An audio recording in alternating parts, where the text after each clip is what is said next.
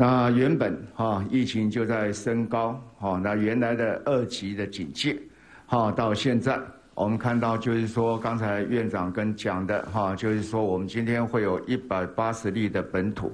那五例的境外，好，然后加上哈看到我们整体的发生的地方，这些热区里面阳性的筛检率都偏高，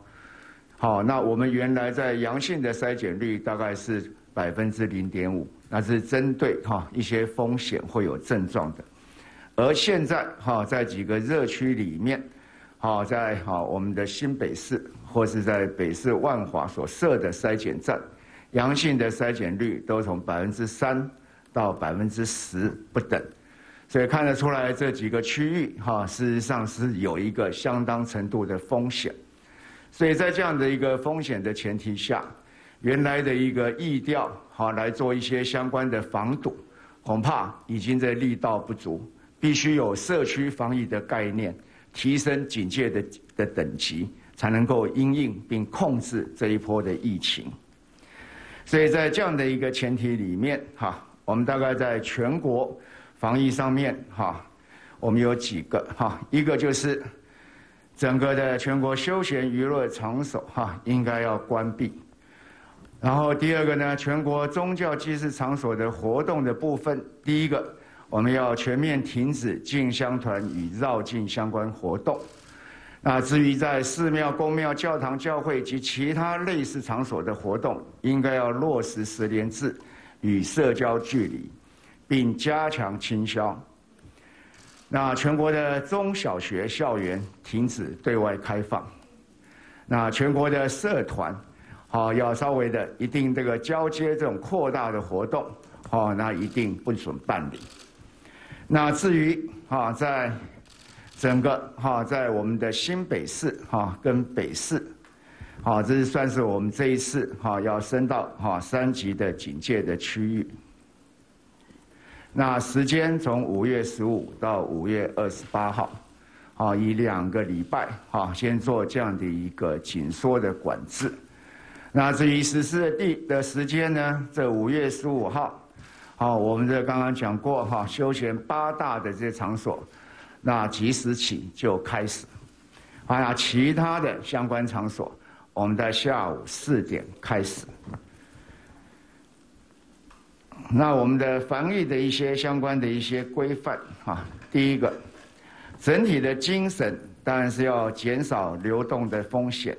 降低。聚会的规模、餐饮十连制、企业持续经营规范，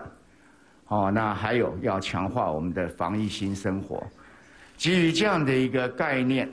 这个要求外出时全程要佩戴口罩。然后第二个，避免不必要的移动活动或集会，停止室内五人、室外十人以上的家庭聚会和社交聚会。那自我健康监测啊，有状况一定要就医，那或者跟我们联络，那到相关的裁剪站做裁剪。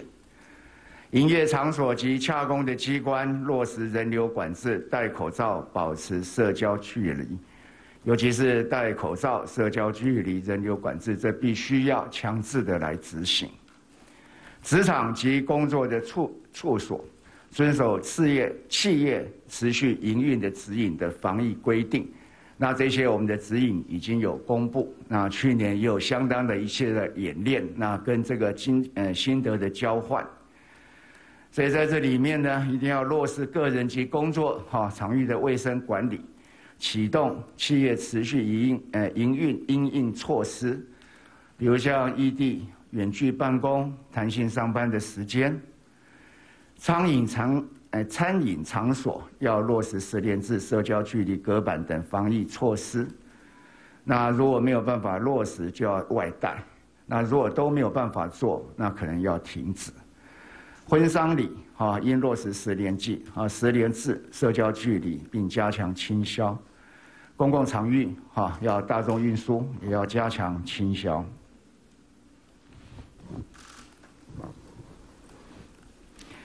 等等，在医疗上面，我们会做相关的应变，因为有大量的这样的一个哈 COVID-19 的哈病人，